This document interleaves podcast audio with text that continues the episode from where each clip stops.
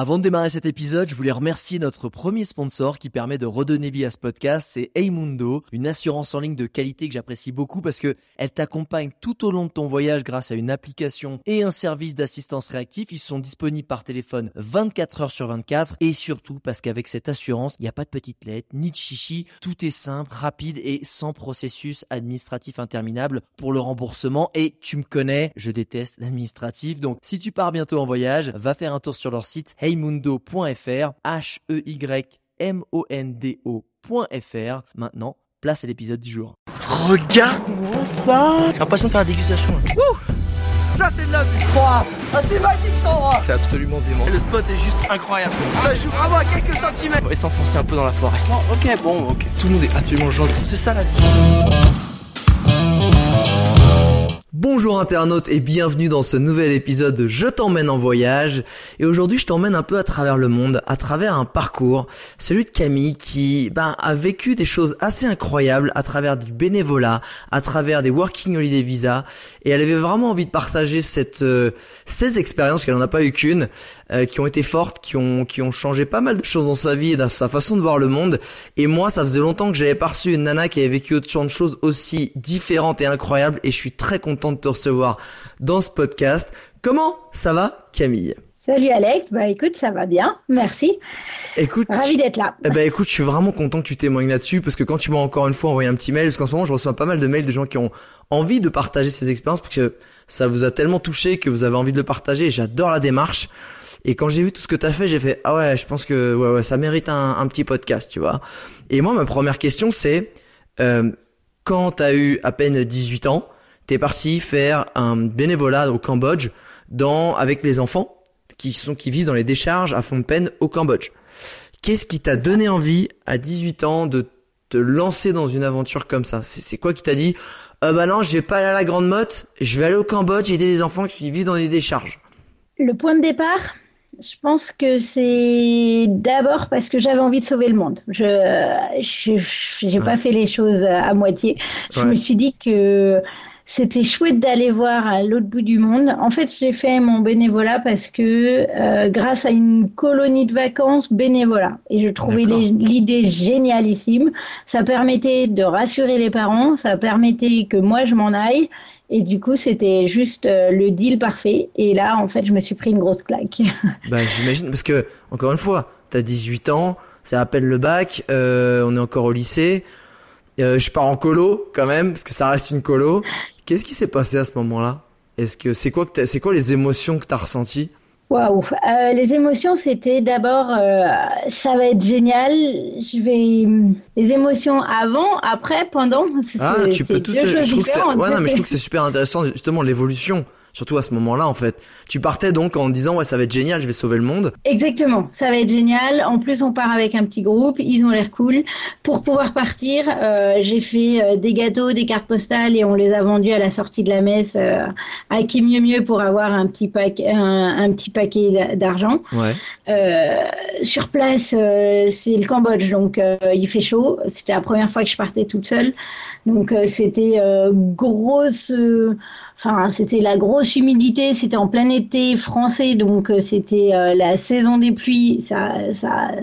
Vraiment, c'était quelque chose que je n'avais pas pu imaginer avant. Et du coup, c'était vraiment waouh. On avait des interprètes avec nous qui, en fait, étaient des jeunes enfants qui avaient été sur la décharge de Phnom Penh avant, ceux qu'on était en train de faire des animations, avec lesquels on était en train de faire des animations. Ouais. Et du coup, ils avaient des histoires terribles. Il y en a une, ses parents l'avaient vendue en Thaïlande et en fait, ils ont été récupérés juste avant qu'elle parte avec. Et tout le monde avait des histoires de fous comme ça. Et toi, t'es là tu reviens en France avec ton portable qui a pas été, qui a une rayure ou qui va pas comme il faut. T'es là, non mais c'est pas possible. On peut pas continuer comme ça à être juste, j'en trouve même pas le mot. Est-ce que c'était justement, est-ce que ça a remis tes problèmes au quotidien dans une autre dimension? Ah ouais, c'est exactement ça. C'était vraiment. une perspective différente. C'est attends, là est-ce que c'est vraiment grave? Ah non, c'est pas vraiment très grave. Du coup, ouais. Je vais peut-être arrêter de me plaindre. Et ça t'a, parce que est-ce qu'à un âge aussi jeune, vivre quelque chose d'aussi fort qui n'était pas lié à toi, parce que c'était t'avais la chance d'aller aider, mais c'était t'as pas eu toi un truc grave.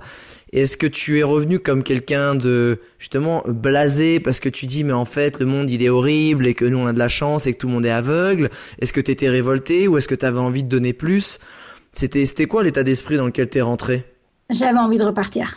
Ah ouais. Quand je suis revenue, on avait fait un diapo, enfin je sais plus exactement ce que j'ai fait, mais on en a parlé à des gens. Je suis allée dans mon ancienne école pour parler de ça. J'ai voulu faire en sorte que les gens autour de moi puissent comprendre ce que j'avais pu vivre, ouais. Ce qui est jamais possible. Mais bon, j'ai tenté. Et je ne pourrais même pas dire. Je me souviens pas de si ça avait eu un impact. En tout cas, pour moi, c'était sûr que je repartirais un jour. Et donc, à ce moment-là. Parce que la première fois, tu partais pour sauver le monde. La deuxième fois, tu partais pour quoi, en fait? Parce que j'imagine que ta vision des choses a dû changer aussi. Oui, puis je suis repartie. J'avais un métier. J'étais infirmière. Donc, okay. C'est quand même... donc ça a peut-être orienté tes études ou pas? Parce que infirmière, c'est quand même l'aide à la personne. Oui. Mais t'avais déjà ça en tête? J'avais déjà fait les concours pour être infirmière avant de partir. D'accord. Mais j'étais infirmière la deuxième fois que je suis partie. Et t'es partie où la deuxième fois? J'ai fait Inde-Malaisie. Bam, dans le dur. Combien de temps? En totalité, 6 mois. Donc j'ai fait 1 mois en Inde. Ah ouais, c'est des... Non, mais c'est pas les 10... Enfin, la première fois, c'était quoi? C'était une mission de 2-3 semaines, quelque chose comme ça. Là, tu repars 6 mois dans le dur. Et c'était pour quel type de mission cette fois? J'imagine que c'était orienté sur tout ce qui était soins et infirmerie. C'est ça. En Inde, j'étais là pour aider dans un petit dispensaire au milieu des montagnes, pas du tout dans le coin touristique. J'étais pas très loin du Népal. D'accord. Et donc petit dispensaire où il y avait vraiment pas grand-chose à faire. Je me souviens d'avoir soigné une femme qui avait été, on lui avait enlevé un sein pour un cancer du sein, et vraiment les soins qu'on avait rien à voir, enfin la prise en charge que tu peux avoir quand t'es en France, quand t'as tous les compresses, les pansements, tout ce qui va bien, ouais. Et toi t'arrives avec toutes tes connaissances d'un pays riche à aller aider en Inde. C'était vraiment catastrophique, quoi. On perdait pas une seule compresse et il fallait tout, mais du coup c'est génial parce que tu veux dire qu'en gros ça remet en parce que par rapport à ce que toi tu aurais pu faire, tu ne pouvais rien faire entre guillemets parce que le matériel n'était pas là, et que du coup déjà le peu de matériel qu'il y avait, tu le mettais à l'endroit, à l'envers, tu le retournais, tu l'utilises qu'à la moelle, quoi. Exactement, parce qu'en fait chaque compresse coûte de l'argent, et donc et ça nous on s'en rend pas compte en France, et du coup c'est génial de dire ok, là j'ai dans la pharmacie j'ai des sirops qui sont là depuis 1986, donc date de ma naissance, et ils sont toujours là, quoi. Du coup j'ai fait un peu de tri, j'ai gardé tous les trucs qui étaient à 50 péremptions, mais avant j'ai quand même tout dégagé, mais c'est là où tu te rends compte de la différence de chaque point de vue, parce que la chance que tu peux avoir en France et la chance que, enfin pas la chance, mais finalement on peut se débrouiller avec pas grand chose, et c'est bien de l'apprendre aussi. C'est bien de prendre conscience que de toute façon on est ultra privilégié, que nous on se plaint tout le temps, mais qu'au final on a le nec plus ultra de ce qu'il est possible d'avoir, et que en fait évidemment, c'est toujours mieux de l'avoir, hein. Clairement, on est content, mais qu'on peut aussi arriver à faire certaines choses sans, et ça t'a appris à réfléchir autrement, c'est ça? Exactement. Question pratique bête, si je suis infirmier ou infirmière, comment je fais pour trouver une mission comme ça? Surtout en paumé au fin fond de l'Inde, c'était passé par quoi? Est-ce qu'il y a un truc particulier pour les infirmiers ou infirmières ou pas du tout? Alors, Il y a tout ce qui se fait aujourd'hui, Médecins sans frontières et tout ça, c'est possible. Mais il faut minimum, à revérifier, mais moi quand je m'étais renseignée, il fallait minimum 5 ans avant de pouvoir partir de travail en France, avant de pouvoir partir avec, avec eux. Et donc moi je suis passée par une petite association catholique, les Missions étrangères de Paris. Ouais. Les MEP, donc MEP, qui en fait mettent en contact des jeunes qui veulent faire du volontariat. Donc ça peut être n'importe quoi. Tu peux être infirmier, mais tu peux être n'importe quoi. Et selon tes capacités, on va te donner une mission qui... C'est ça. Et ensuite, on t'envoie dans une association qui est sur place, gérée sur place par des gens locaux. Et en fait, après, c'est toi qui développes quelle va être, pas ta mission, mais là où où sont tes points forts et ce que tu peux faire sur place, grosso modo. D'accord. Et après ce premier mois, donc au fin fond de l'Inde, tu pars en Malaisie. Je pars en Malaisie. Et là t'as fait quoi? C'est plus le même game. Plus du tout. Là, j'étais responsable d'un centre pour femmes et enfants, VIH, donc des SIDA1. Donc SIDA1, je préfère encore reclarifier, VIH, SIDA1, des personnes qui sont porteurs du virus du sida. Voilà. Donc, évidemment, je préfère repréciser, tu vois, on n'est pas dans du glamour, tu vois, c'est quand même compliqué. Je pense que la charge émotionnelle au quotidien. Bon, après, t'es infirmière, mais moi, je me dis quand même que tu prends quand même un sacré tampon, quand même. Ou pas? Ou je me trompe? Qu'est-ce que ça t'a fait quand t'es arrivée là-bas? Ah bah, ça pique, là, tu dis gloops. Ça pique. Grosso modo, les gens en Malaisie, c'est un peu un système de caste. Tu as les Malais qui sont les... c'est très schématisé, hein, mais tu as les Malais qui sont ceux qui sont dans les bureaux en termes d'État. Ouais. Tu as les Chinois qui ont l'argent. Ouais. Et tu as les Indiens, donc d'origine indienne, mais qui sont malaisiens, qui sont des ouvriers. Et en dessous de tout ça, tu as les réfugiés. Donc, on est en Malaisie, pays musulman. En Birmanie, tu as des zones de conflit. En tout cas, moi, quand j'y étais, c'était zone de conflit. Et là, nous avions des Rohingyas, donc une petite population musulmane en Birmanie. Qu'on a bien entendu parler ces derniers temps. Exactement. Mais qui était inconnu à l'époque. Ouais, ça commençait à se connaître, mais après, effectivement. Et du coup, il y avait des réfugiés là-bas. Et c'était surtout eux que tu avais dans ces centres-là? Exactement. Grosso modo, moi, l'association dans laquelle je suis partie, ils étaient un centre vraiment à peut-être 1h30 de Kuala Lumpur, qui est la capitale de la Malaisie. Et en fait, on nous appelait pour nous dire donc soit des hôpitaux, soit d'autres associations, soit l'ONU.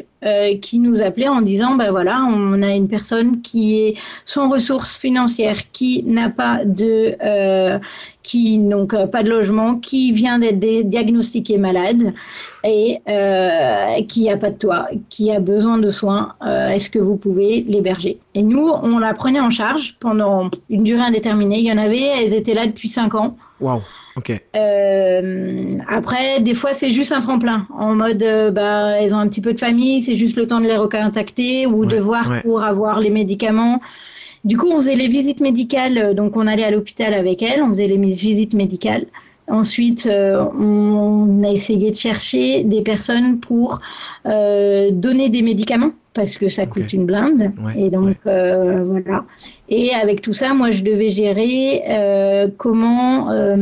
grosso modo, quand j'y étais, la Malaisie avait plus de 10% de PIB. Et du coup, il y avait... de croissance, tu veux dire, sur son PIB? Oui, de croissance, de croissance. Et grosso modo, tous les supermarchés, tout ça, étaient prêts à aider, donner du surplus. Ok, cool. Et du coup, en fait, on faisait des demandes par mail, par contact, pour récupérer de la nourriture pour que nous, on puisse vivre, pour que ça coûte le moins possible. Nous, on avait les locaux. En plus, c'est un pays musulman et c'est vrai que pour les musulmans, c'est super important de donner aussi une partie de leurs revenus et aux populations qui en ont besoin. C'est quand même dans la culture. Et tout à fait. C'est bête, mais le quotidien, alors je suis infirmière, je suis en Malaisie, je travaille avec des personnes qui sont porteuses du virus du sida. Ça, c'est ta mission quotidienne. Comment la vie au quotidien en tant que Camille personne, ça se passe? Il y a des moments de joie, il y a des moments de beaucoup de pleurs, il y a des moments où t'es paumé dans ta chambre, tu dis qu'est-ce que tu fous là? C'est quoi sur 5 mois la vie de Camille en tant que personne? Alors il y a eu beaucoup de moments où j'étais là, mais qu'est-ce que je fous là? Pourquoi je suis là? Quand par exemple l'une des responsables, j'étais pas toute seule, donc il y avait des gens pour chapeauter le tout. Et une des responsables vient me voir et me dit, moi j'arrive de la veille, elle me dit, oui, est-ce qu'on doit donner à manger à un petit garçon de 2 ans qui n'a pas eu encore la diversification? On savait, tu sais, quand on est plus petit, on boit du lait et puis ensuite on commence à manger d'autres choses. Et là, elle avait décrété que c'était aujourd'hui qu'il fallait lui donner à manger. Et moi, j'y connaissais rien, j'avais pas d'enfant, j'étais là. Je sais pas comment on fait ici. Du coup, c'était vraiment, on considérait comme celle qui avait grosso modo la science infuse, alors que je l'avais pas du tout. Moi, j'avais pas du tout ce sentiment-là. Ouais. J'étais là, ok, on coule pas, ça va y aller, on va y arriver. Et c'était vraiment chaud, mais à la fin, c'était vraiment, j'avais envie de dire que à la fin, je voulais plus partir. Je voulais plus partir parce que en fait, j'aimais être celle dont on avait besoin. Ah. Et ça donne un sentiment de même si des fois c'était des questions genre j'avais aucune réponse à ce genre de choses, mais ça me permettait de me dépasser pour pouvoir aider d'autres gens et j'ai trouvé ça super chouette. Et tu t'es sentie justement appartenir à un groupe et que tu trouvais ça en fait, tu avais l'impression d'avoir trouvé ta place et qu'il y avait des gens qui te faisaient confiance et que du coup, c'était ultra stimulant de se dire qu'il y a des gens qui avaient besoin de toi et que du coup, ben, au lieu de te cantonner à faire un peu ce que tu fais d'habitude, tu vas te défoncer, te dépasser pour pouvoir remplir des attentes que les gens ont de toi. C'est un peu ça? Ouais, c'est un peu ça. Et c'est quand tu dis que tu voulais plus partir, qu'est-ce qui a fait que t'es partie? J'avais un mec. Ah putain, tout de suite une histoire de cœur. Ah bah voilà.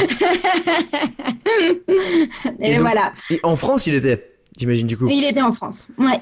Et alors quand tu rentres de 6 mois de complet déphasage et où tu te sens finalement chamboulé mais utile et qu'en plus tu dédies ta vie à l'aide des autres qui est quand même un truc ultra valorisant, je pense, cérébralement parlant, t'arrives en France et j'aimerais bien qu'on parle de ça parce qu'on le parle, le voyage c'est super, on rencontre des gens, on parle pas souvent du retour. Et vu que toi t'as eu souvent des retours, je trouve ça intéressant que t'en parles aussi parce que celui-là il a peut-être pas dû être facile.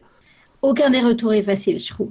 Ouais. On a toujours cette période où on a le corps en France et la tête là où on vient de quitter les gens, en fait. Ouais. Et du coup, c'est vraiment un sentiment d'écartèlement.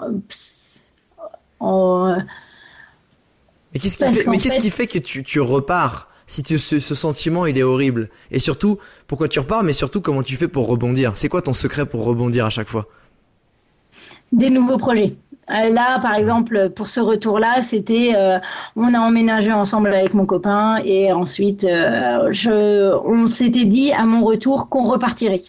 Et il y avait des projets, ça allait de l'avant, il y avait des perspectives, il y avait des objectifs. C'est un peu ça. Exactement, ouais. Quand tu reviens et que t'as réfléchi à rien, que tu sais pas où tu vas, là c'est encore pire. C'est pour rebondir, ça prend beaucoup plus de temps. Ouais.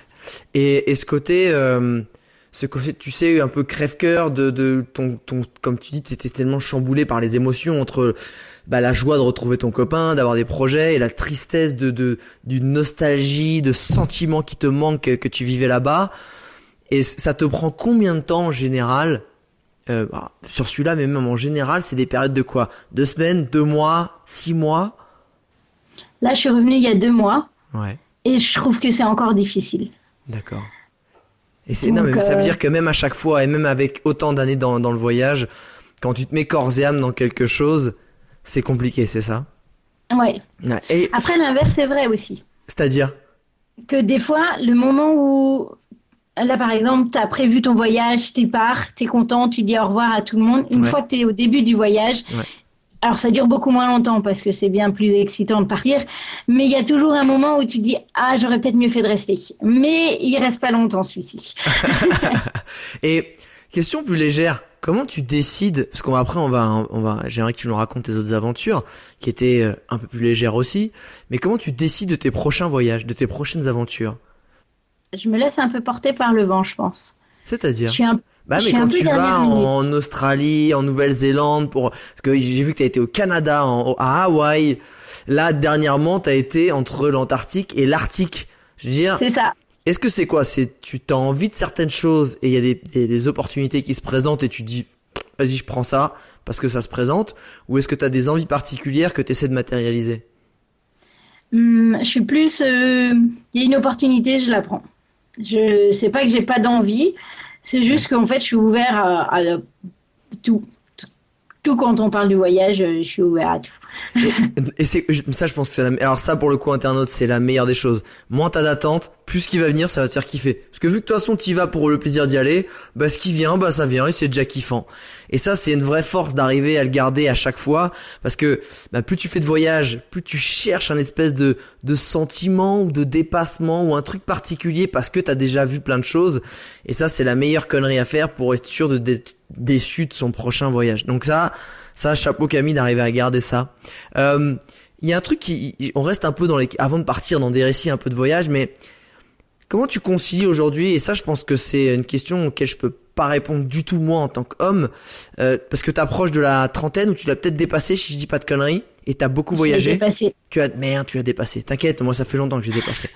Et je pense qu'il y a plein de femmes qui doivent se retrouver dans la situation aujourd'hui, qui ont peut-être commencé à vivre un certain cheminement, une certaine vie, qu'elle est ce qu'elle aime et dans lesquelles elle se sentait pas complètement épanouie et qui aimerait vivre autre chose, que ce soit peut-être 2 mois, 6 mois, 1 an, 2 ans, mais qui se l'interdisent parce qu'en tant que femme, tu sais, il y a le regard de la société, il y a l'espèce d'horloge biologique qu'on se met parce que les gens te disent que c'est normal. Enfin, tu sais, tout ce truc que tu te mets toi, plus que les gens te mettent sur toi, plus que la société te met une chape pour bien tasser tout ça. Et j'aimerais bien avoir ton retour là-dessus. Comment toi tu te positionnes par rapport à dire des envies de femme, des envies de famille, des envies de je sais pas quoi, de foyer? Est-ce que c'est un truc que tu arrives à combattre? C'est un truc que tu n'as pas du tout? Ou est-ce que c'est quoi ton positionnement là-dessus?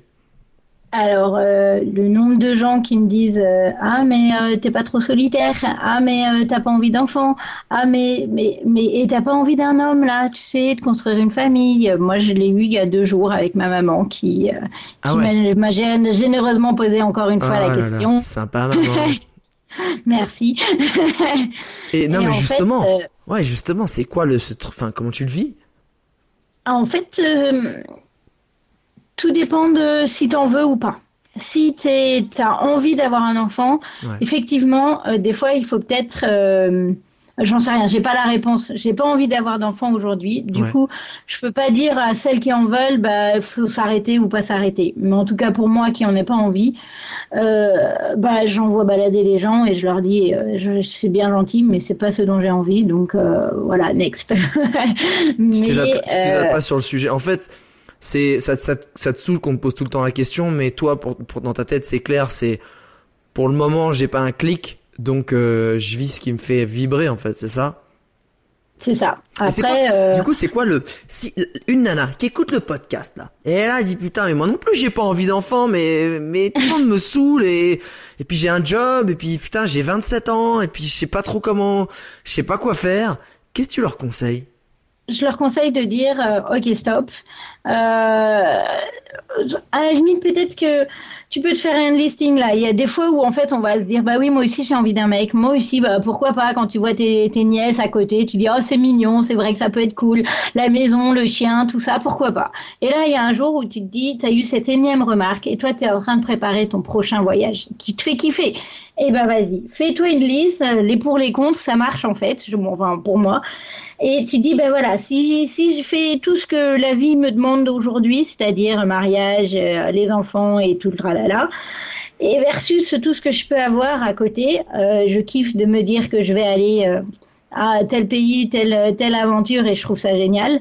Et ben en fait, tu vas te rendre compte que tu auras certainement autant de positifs et de négatifs dans les 2 trucs. Enfin, à part si vraiment t'as vraiment que t'as toujours envie d'avoir un enfant, bon là, peut-être qu'il faut faire autre chose. Mais si t'as autant de positifs, parce qu'en fait, moi, ma problématique, c'est que j'ai du mal à faire un vrai choix. Du coup, il y a des fois où je vais garder deux possibilités, enfin, le plus longtemps possible, et puis là, je vais me retrouver face au mur et il va falloir faire le choix. Mais si... effectivement, t'as envie d'avoir un mec et des enfants et en même temps t'as envie de surkiffer ton voyage. Aujourd'hui, tu l'as pas ton mec, donc par exemple, hein, mais tu l'as pas ton mec, bah va voyager. Tu l'auras tout certainement, tu vas le croiser sur le chemin, donc ça sert à rien de rester chez toi. Alors pour le coup, ça arrive à plusieurs amis à moi, hein, mesdemoiselles, si je vous écoute, c'est ambiance burn-out, ambiance j'en ai marre, ambiance bah putain j'ai travaillé de dingue dans ma carrière aussi, ça arrive souvent. Tu sais, les nanas qui se défoncent dans leur carrière. Puis qu'il y a un moment qui se disent ouais bah en fait j'ai envie de penser à moi parce que le prochain chapitre c'est quoi, c'est et ma carrière et après c'est mère de famille, et mère de famille c'est bah c'est se donner pour les gens, c'est le taf le plus dingue du monde, tu vois, et en plus aujourd'hui vous devez faire ça et une carrière dans votre gueule, donc je me dis les nanas, enfin c'est bien des gens qui doivent, et vu qu'on a un privilège extraordinaire en France de pouvoir le vivre parce qu'on a un passeport et un niveau de vie qui te permet. Mais mesdemoiselles, mais allez-y, 6 mois dans une vie, ça passe tellement vite. Et au final, quand tu vis des choses extraordinaires et quand tu penses à toi, bah tu t'en souviendras toute ta vie. Alors que les 6 mois de vie normale, que tu reviens d'il y a 10 ans, tu sauras même pas dire ce que t'as fait. Alors que 6 mois de kiff et d'aventure où tu penses à toi, tu t'en souviendras peut-être de chaque jour. Et c'est ça qui est dingue. Et moi je dis souvent, franchement, s'il y a des personnes qui méritent d'aller voyager à l'autre bout du monde, c'est bien les nanas quoi. En plus vous avez morflé depuis des siècles, mais faites-vous kiffer les meufs maintenant que vous pouvez, putain. Allez-y quoi. C'est non mais sérieux, allez-y, c'est et d'ailleurs, question con. Parce que je suis mal placé pour donner des conseils.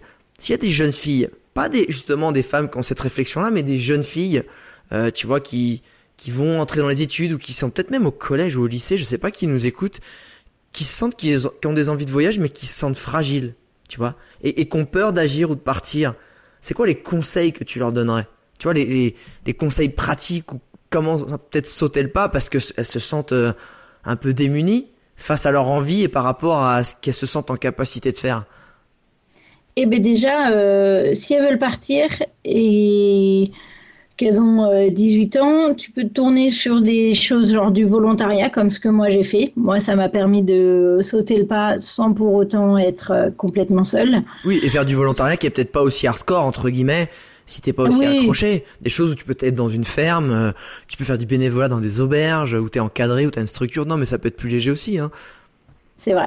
Non, mais c'est vrai, on peut commencer, tu vois, step by step, tu vois, si tu... Et après, tu vois, j'ai fait un... Je parlais plus par rapport à la structure, tu vois, les associations, si tu peux, il y a plein de choses. Si t'es pas infirmière, ça sert à rien d'aller dans une maison de retraite, hein. C'est sûr que c'est pas ton truc.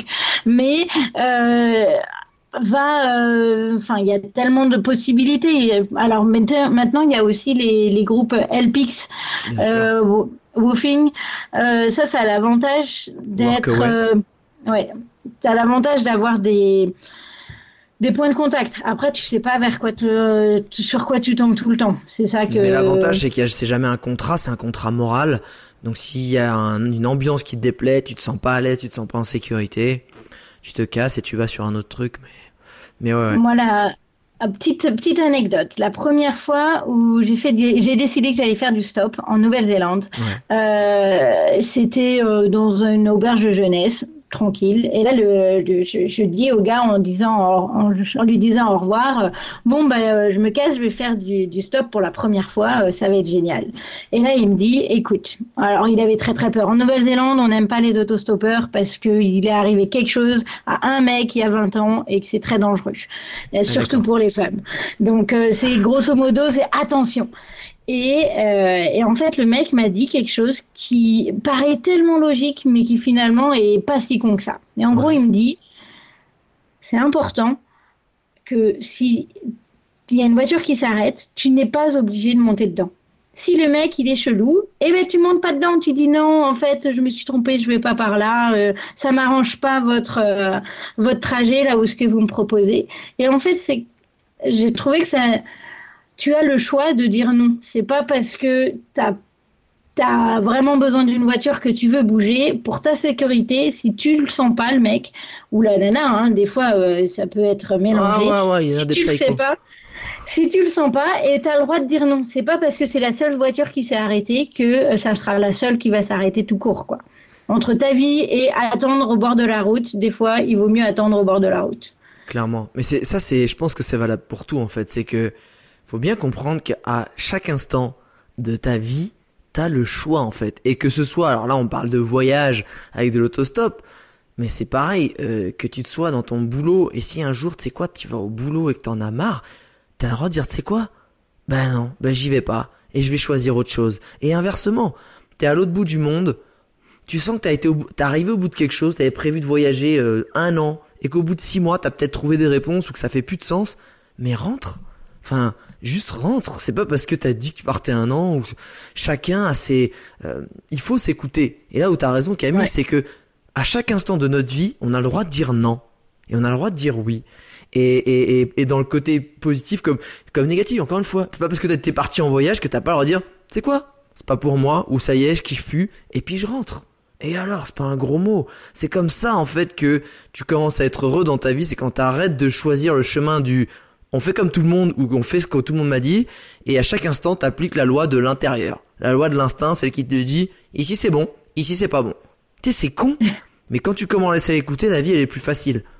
Elle est, en tout cas, elle est plus simple. Peut-être pas plus facile, mais elle est plus simple. Parce que des fois, se rendre compte qu'on n'a plus envie d'aller au boulot, ou même on a envie de rentrer de voyage, assumer le regard des gens et les conséquences, c'est pas toujours facile. Pas mais c'est simple. De se dire, ok, bah c'est ça que je veux, je le fais. C'est simple. Bon, j'aimerais qu'on rentre un petit peu dans les petites anecdotes. Tu m'as dit que là, ton dernier voyage, c'était entre l'Antarctique et l'Arctique. Si tu veux, entre guillemets, t'as fait la planète entière. C'était quoi ? Comment t'as trouvé ce truc-là ? Hein. Qu'est-ce que t'as fait ? J'ai travaillé l'été dernier au Club Med. Ok. Et là... Tu as été chez nous ? Exactement. Donc, en tant qu'infirmière, et là, il y a un cuistot qui vient plusieurs fois me dire qu'il a une rage de dents. Je lui dis, bah, va voir un docteur, ça marche mieux, tu vois, un dentiste. Bref, il n'y est pas allé, on a continué à parler, et en fait, il m'explique que lui, il a travaillé sur le Club Med 2 pendant 2 ans sur le bateau. Okay. Et du coup, je lui dis, oh, génial, j'aimerais trop moi aussi le faire. On continue à papoter, il a toujours mal aux dents, machin. Et en fait, il me dit que la compagnie Ponant est en train de le débaucher. Je dis, compagnie Ponant, c'est quoi ? Je comprends pas. Mais oui, c'est la compagnie Ponant, c'est les bateaux de croisière de luxe français. D'accord. Et en fait, ils recherchent du personnel français pour beaucoup de choses. Et il recherchait donc ce cuisinier qui me disait qu'il avait une copine qui bossait sur le Ponant et que peut-être qu'il pouvait me donner son numéro pour peut-être avoir un contact. Ok. Ni une ni deux. Voilà, ça commence à se dire, ça peut être sympa ça, dis donc. Exactement, ni une ni deux. Moi je dis, bah écoute, file-le-moi, tu vois. Lâche-moi son number. J'appelle la nana qui me dit non mais en fait oui le gars m'avait expliqué qu'elle était infirmière aussi et que du coup elle pourrait me donner tout de suite le numéro. Okay. Très bien. En fait je l'appelle, c'était une manager spa, donc pas du tout la même chose. Et en fait moi je fais des massages, hein, je suis pas infirmière, hein. Mais ça n'a rien à voir. Et en fait, chaque corps de métier a son manager, du D'accord. coup, ou son représentant. Donc, ça m'intéressait pas trop. Mais elle me dit, écoute, comme je suis malade et qu'on part en Arctique, je suis obligée de voir le docteur local, je te donne son numéro. Ok. Je prends 2 jours, je réfléchis, je me dis, attends, qu'est-ce qui se passe et tout. J'appelle le mec, je lui dis, bonjour docteur, j'ai pas envie de perdre votre temps ni de le mien. Est-ce que mon profil vous intéresse ? Là, je déblatère tout, tac, tac, tac, tac. Et une semaine après, il me renvoie un mail en me disant je lui avais passé mon CV et tout ça, il dit je peux vous proposer départ dans 6 mois Ushuaïa, Norvège pour 3 mois et demi. Bim. Pour combien de temps ? Pour 3 mois et demi. Ah ouais. Et bim. Et moi Ushuaïa, tu vois, je savais où c'était mais vite fait quoi. Et pour moi Ushuaïa voulait pas dire je vais en Antarctique. Pour moi, Antarctique, c'était encore plus bas, quoi. Bah, clairement. Et en fait, c'était la porte d'entrée de l'Antarctique. Du coup, j'ai fait presque 1 mois en Antarctique et on a tout remonté. Un mois en Antarctique ? Ouais. Oh, le kiff! Oh. Attends, t'as vu quoi en Antarctique? Des manchots. Ouais, ça, il y en a. Des manchots royaux. On a vu des baleines, on a vu des orques, on a vu plein de poissons, des magnifiques oiseaux. Couchers de soleil. Ah, ok. Et non, mais c'est un truc con. C'est quoi le quotidien d'une infirmière sur un bateau de luxe? Qu'est-ce que tu fais? Parce que j'imagine qu'il n'y a pas des ongles incarnés tous les jours, tu vois. Non. Après, t'as l'équipage que tu as en charge, à peu près 140 personnes. Ah ouais. Attends, mais vous êtes combien sur le bateau? Attends, vous êtes combien? Parce que là, dans ma tête, je pensais à un plus petit voilier. Non, c'est un gros délire. Ok. C'est un gros délire. 140 d'équipage pour 200 à 300 clients. Passagers, d'ailleurs. Ah, t'as un mec pour deux. Ah ouais. Ouais, c'est luxe. Ok. Et du people. Ce qui fait que t'as 400 personnes, en gros, potentiellement. Il y a de la blessure pour 400 personnes. Exactement. Donc, j'ai glissé, je me suis cassé le coude. J'ai glissé, je me suis cassé le doigt. Ah. C'est arrivé. Tu as tous ces gens qui sont... Alors, les passagers, pour aller en Antarctique, c'est quand même assez cher comme voyage. Ouais, c'est 5 000 € je crois. On part de le prix le moins cher par personne, 10 000 €, sans compter les billets d'avion pour aller à Ushuaïa. D'accord, ok. Mais tant mieux s'ils ont les moyens. Attends, faut ce qu'ils veulent, hein. Du coup, ce sont des personnes qui, pour beaucoup, travaillent beaucoup depuis longtemps, qui n'ont pas pris beaucoup de vacances, et c'est leurs vacances. Tac, tu vois où je veux en venir. Petit arrêt cardiaque, ou petit malaise, ou petit... C'est possible. T'as eu un arrêt cardiaque? J'ai pas eu l'arrêt cardiaque, mais une semaine après que je sois partie du bateau, ils en ont eu un. Donc, le mec est tellement à donf qu'il a tout relâché, en fait, son cœur, il s'est dit, vas-y, j'en peux plus. C'est maintenant, c'est ici. Exactement. Tout à fait. Oh merde. Ah ouais. Et du coup, toi, t'avais quoi d'autre? Genre, enfin, toi que t'as eu? Donc, doigt pété, coup de pété. Moi, j'ai eu. Nausée? Non, le coup de pété, c'est ça. Les nausées, forcément, en bateau. En Antarctique, là, c'est les 40e rugissants. C'est des vagues, donc t'as vraiment. Ça peut aller jusqu'à 8 mètres, voire plus si c'est des nausées. La petite houle de bâtard, comme on dit chez moi. Exactement. Et toi, t'avais pas le mal de mer? Est-ce que c'est con, ça? Parce que, attends, tu sais, le côté de job de rêve sur le papier, je vais en Antarctique, après je remonte jusqu'en Norvège, ça va être trop bien. Et là, t'arrives, tu poses le pied, tu t'aperçois que t'as le mal de mer comme pas possible. Est-ce que ça t'est arrivé ou pas? Ça m'est arrivé. Heureusement, pas longtemps. Oh merde, d'accord, combien de temps? Les 2 premiers jours, une semaine après, j'ai eu un truc. Mais vraiment, t'es mal. Vraiment. Ah non, le mal de mer, moi, j'ai déjà eu, t'as envie de crever, en fait. C'est un mal entier dans ton corps et vu que c'est lié à l'effet à l'environnement extérieur et que l'environnement extérieur ne va pas changer, tu es dans le mal. Tu es dans le mal. L'hôpital dans un bateau, en tout cas dans le sud où j'étais, c'est à l'avant du bateau. Ce qui veut dire que c'est là où tu as le plus de mouvement. Et pourquoi vous faites ça? Parce que pour les achever directement, s'ils font chier, on les met là-bas. Vas-y, va à l'infirmerie, on va voir si tu vas faire le malin. Ça nous est arrivé, hein, du coup, d'avoir les gens qui avaient juste un petit mal de mer par prévention et qui finissent par tout dégobiller à l'hôpital. Merci. et genre d'expérience, parce que là, on vient de passer de l'extrême de personnes qui ont le sida et qui n'ont pas de moyens à... Je travaille sur un bateau de luxe, donc qui est l'élite de la nation, on va dire, pas de la nation, parce que l'élite, mais... En tout cas, financièrement, c'est des gens qui ont énormément les moyens et qui ont des conforts de vie. Parce que je dis pas qu'ils valent mieux que les autres, pas du tout. Mais en tout cas, ils ont un confort de vie qui est extrêmement supérieur à la moyenne et encore plus ceux que tu as pu fréquenter au début. Est-ce que psychologiquement, ça t'a affecté ou au final, pas du tout? Alors, ça m'a affecté. Après, je suis pas passée de tout noir à tout blanc d'un coup. Entre les deux, il s'est passé, on est en 2019, je suis partie en 2011, il y a eu 8 ans entre les deux. Donc, je n'ai pas fait un claquement de doigts et tiens, on va passer des pauvres aux riches en une demi-seconde. Moi, je suis arrivée à un stade où quand je suis revenue de Malaisie, je suis restée 4 ans en France Et à la fin, je supportais plus d'être infirmière. C'était plus possible. Okay. Le don de foi, ça marche, mais seulement si tu as les batteries qui sont rechargées. Et moi, j'avais plus les batteries rechargées. Ouais. Du coup, j'ai dit, c'est pas possible.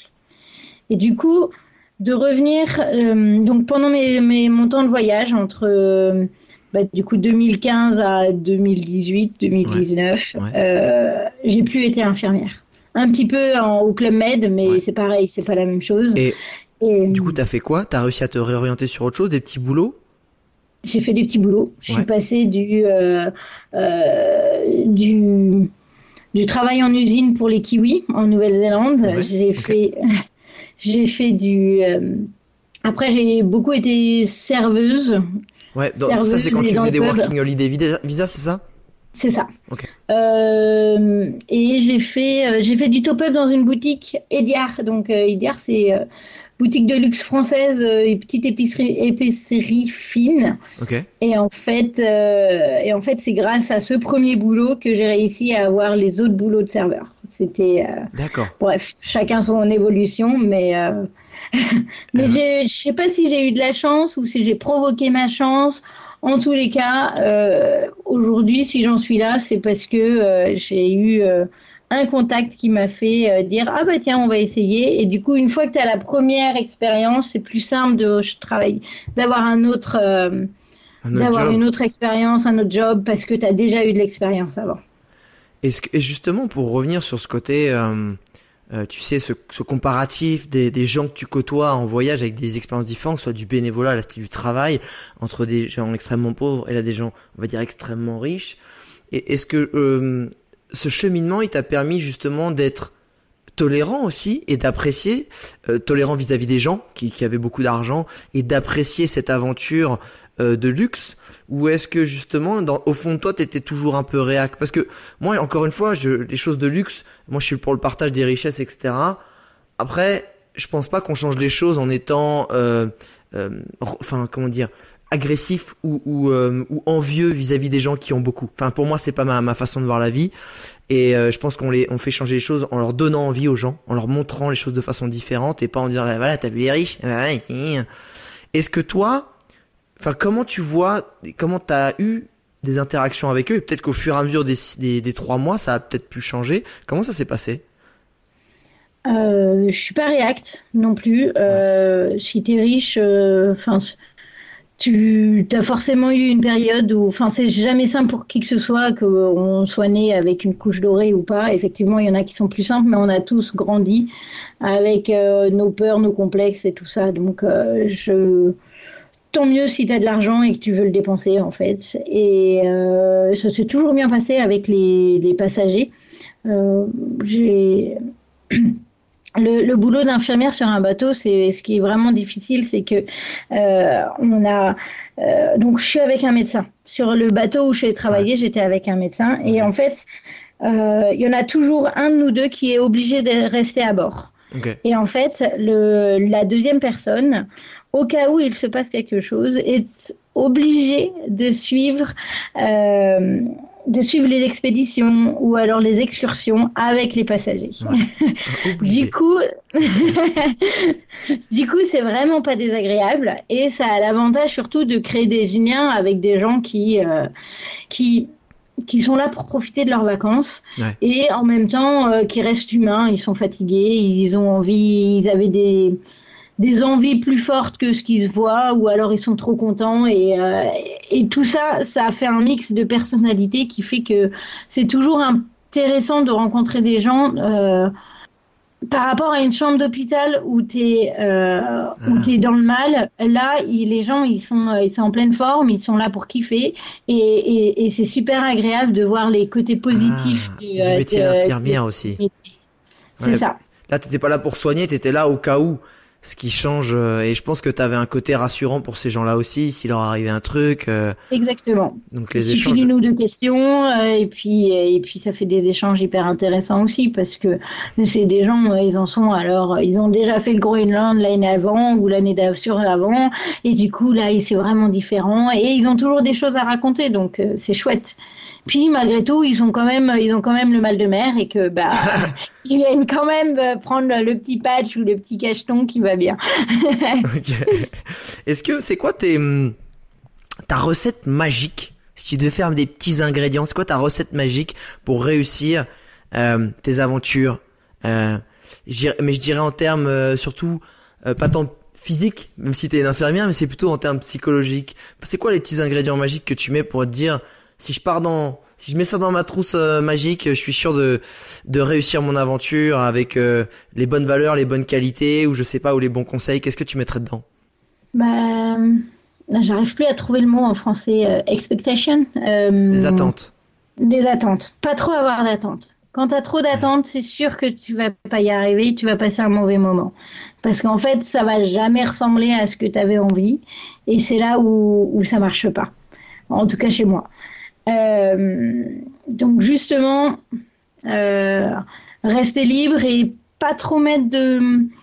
Il y a 10 ans, j'avais besoin de programmer toutes mes vacances. Aujourd'hui, à la limite j'ai la première nuit et puis j'ai la dernière quand est-ce que je pars quoi. Mais quand est-ce que je reviens. Mais sinon c'est dépendant des contacts que je vais avoir, de la personne, vraiment de pas avoir de plan. Quand on voyage, on dit les plans c'est fait pour pas avoir de plan quoi. Enfin, finalement je me souviens plus, je suis pas très bonne pour les petites phrases comme ça, mais non, il y a une phrase vraiment, en anglais qui dit the no plan is the best plan, c'est-à-dire en fait pas de plan c'est le meilleur des plans.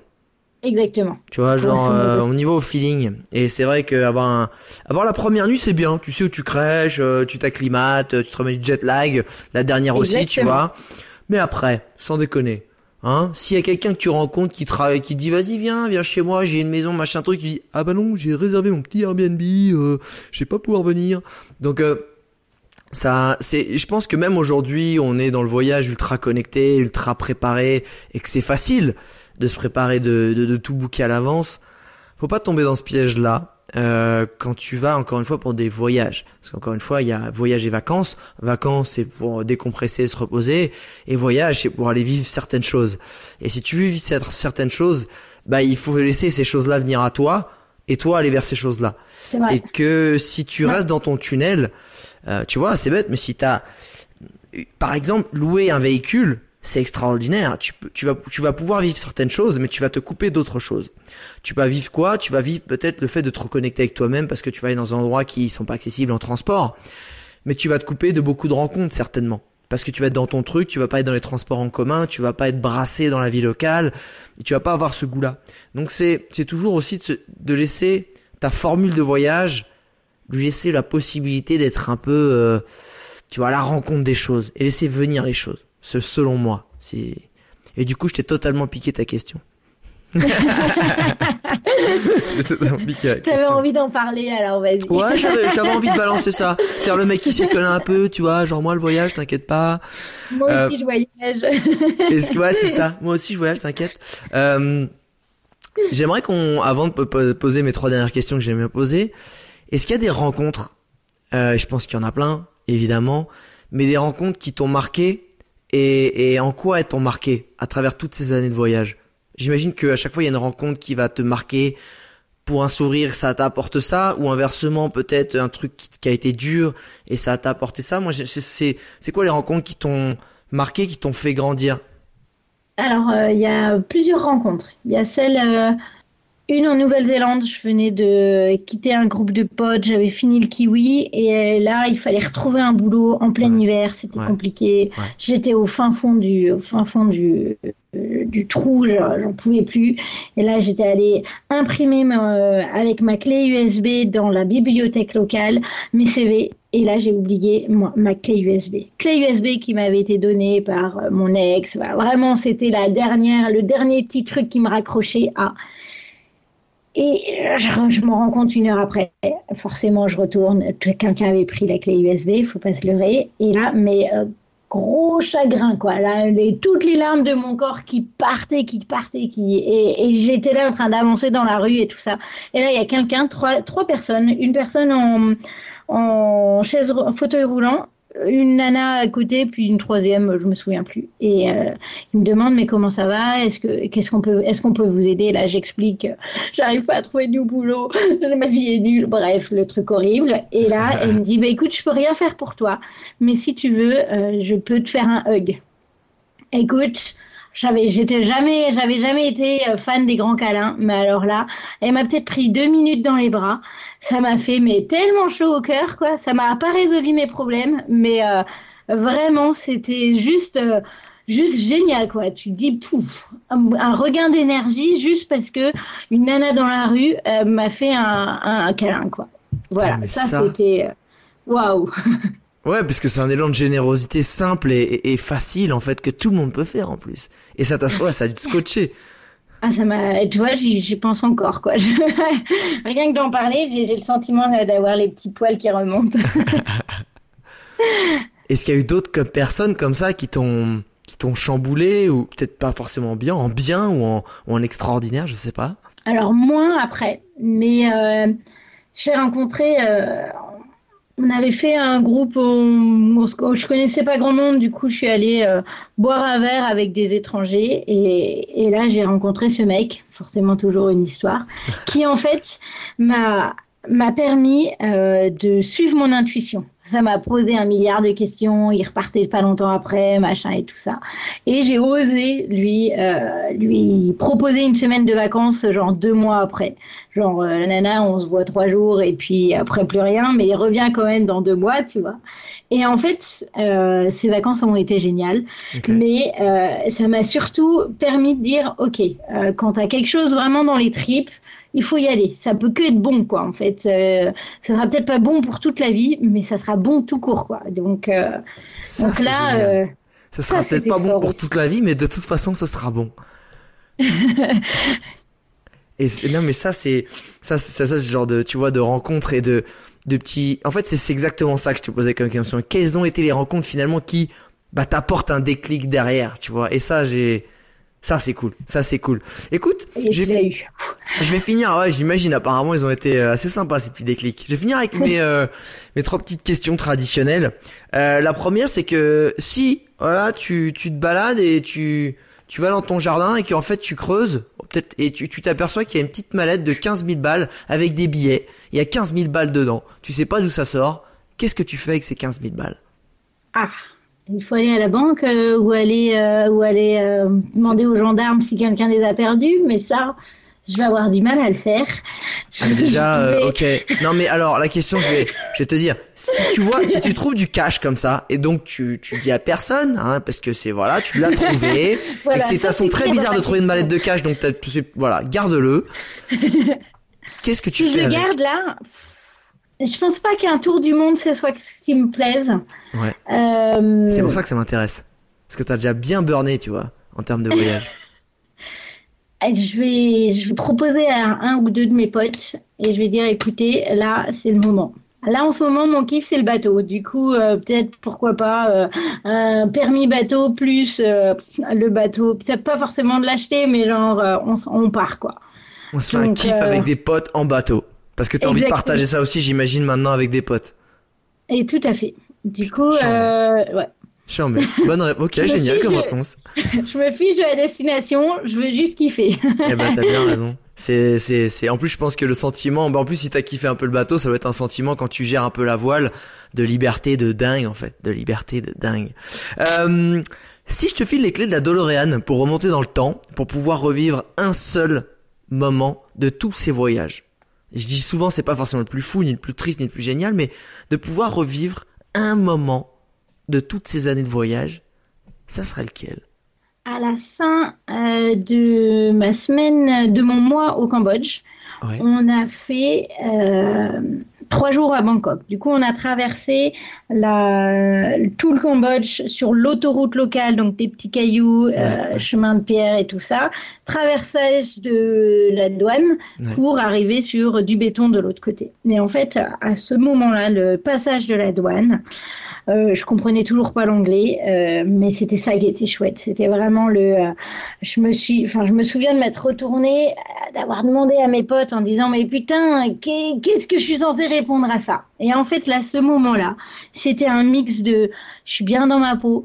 Et j'ai kiffé pendant le dernier mois et là je me sens forte pour ouvrir toutes les portes. Rien à foutre du douanier qui comprend pas ce que je raconte. Ah, c'est malade. Je crois que c'est pas mal. C'est dingue comme des situations peuvent nous mettre des fois qui n'ont rien à voir, qui peuvent nous mettre dans des états sentimentaux, émotionnels incroyables.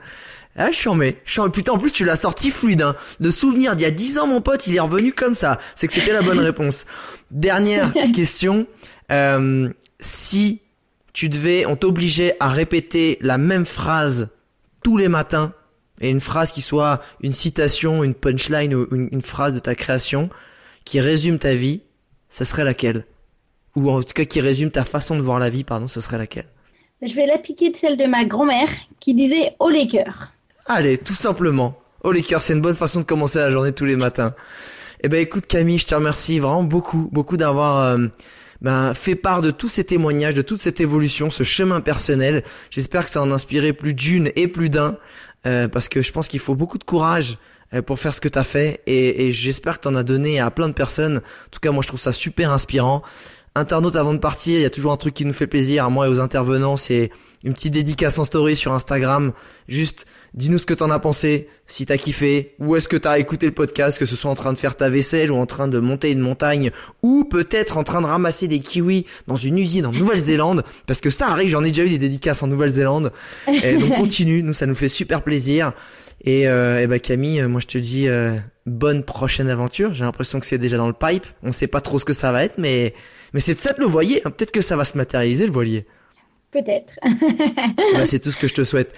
Je te dis ciao Camille et ciao internaute. Salut.